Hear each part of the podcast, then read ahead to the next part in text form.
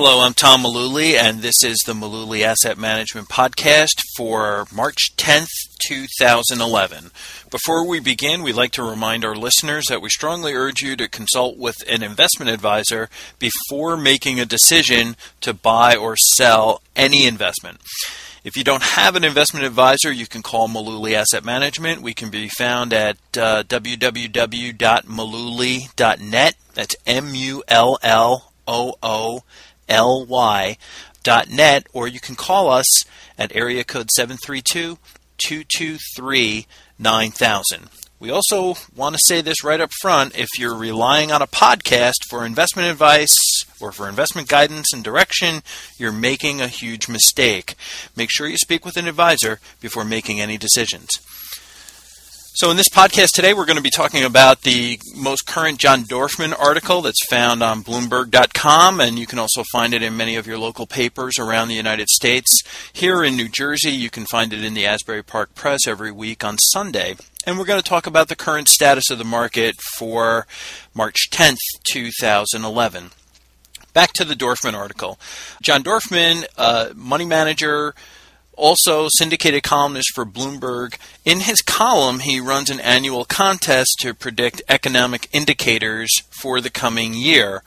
In my opinion, that is a complete waste of time, and I want to talk about making predictions today.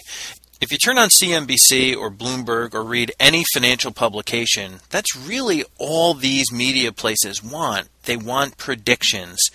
Sure, there's going to be some analysts or some experts who are going to have a great track record of predicting, or they may provide compelling reasons why their prediction will ultimately come through. But when you get right down to it, they're making their best guess. What we do at Mullooly Asset Management is we focus on what's happening right now if we listened to all the predictions two years ago, how commercial real estate was going to be a bust, we would have missed a wonderful opportunity to make money. Focusing on what's happening now instead of what should happen or what ought to happen or what could happen keeps us flexible. Likewise, a lot of people were pounding the table on emerging markets this year in January, but our indicators were falling.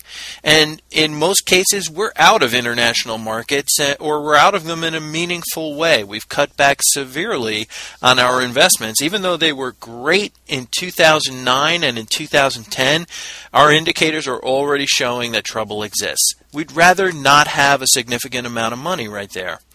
Does it mean we're perfect?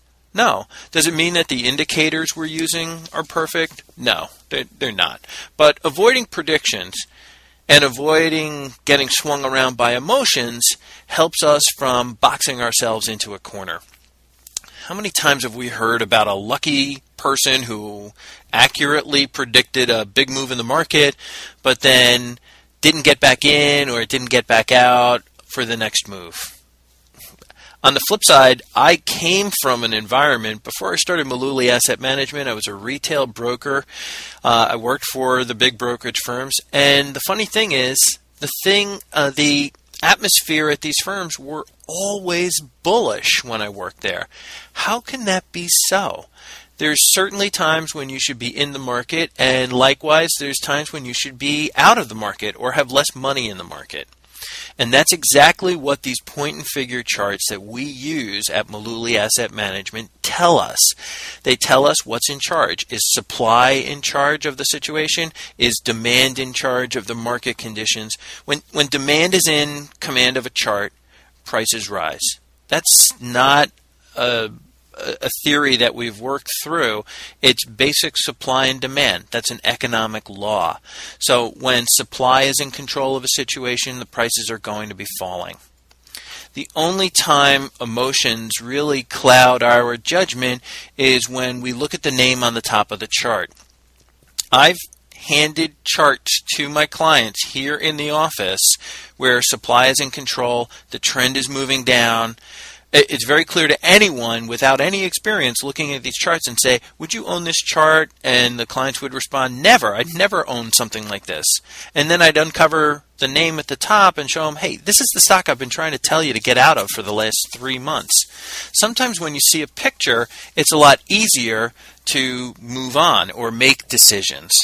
So let's talk about the market. Uh, right now, in early March of 2011, the one thing we have it's hard to say that we have a, a, market that's trending up or down. We have a very, very volatile market. We've had more triple digit up days and down days in the last month than we've had in the last six months. We chart, one of the things that we chart is called the VIX, which is the volatility index. That has formed a bullish triangle. All that tells me is that we need to expect and be prepared for more volatility, a lot of volatility, in the coming weeks. Today we have West Texas Intermediate um, oil trading at 105 and 106 dollars. Brent crude is trading at higher. Um, so people are worrying about higher gas prices at the pump. They're going to have less disposable income. They're worried about a possible economic slowdown if oil prices stay at these kind of levels. So what are we looking at right now? Short term, charts are mixed. All of the short term indicators are starting to reverse down that tells me that we've got a couple of things that we have to do. Number one, we need to stop buying things, stop putting money into market. Number two, we have to look for any kind of trading profits and consider taking money off the table. We also have to look at anything that has worked out really well and say, okay, maybe it's time that we start taking some money off the table. So stop buying, we need to look for trading profits and flip them. Uh, anything that uh, you know we've got a nice profit in, we're probably going to want to cut back.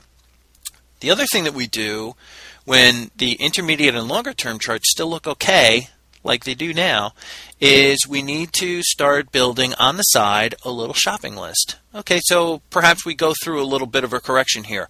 What are the things that we're looking at that we want to buy? So, longer term, this market is still very positively constructed. We still feel very optimistic about what's to come in months and over the next year. Short term, we're going to see a lot of sloppiness. And so, again, we want to remind our listeners that we strongly urge everyone to consult with your investment advisor before you make a decision to buy or sell any kind of investment.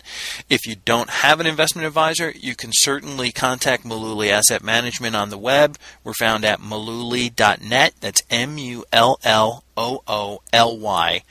Net. You can also find us. Uh, you can also contact us by phone at 732 223 9000. We appreciate you taking the time to listen to us, and we will talk to you again next week.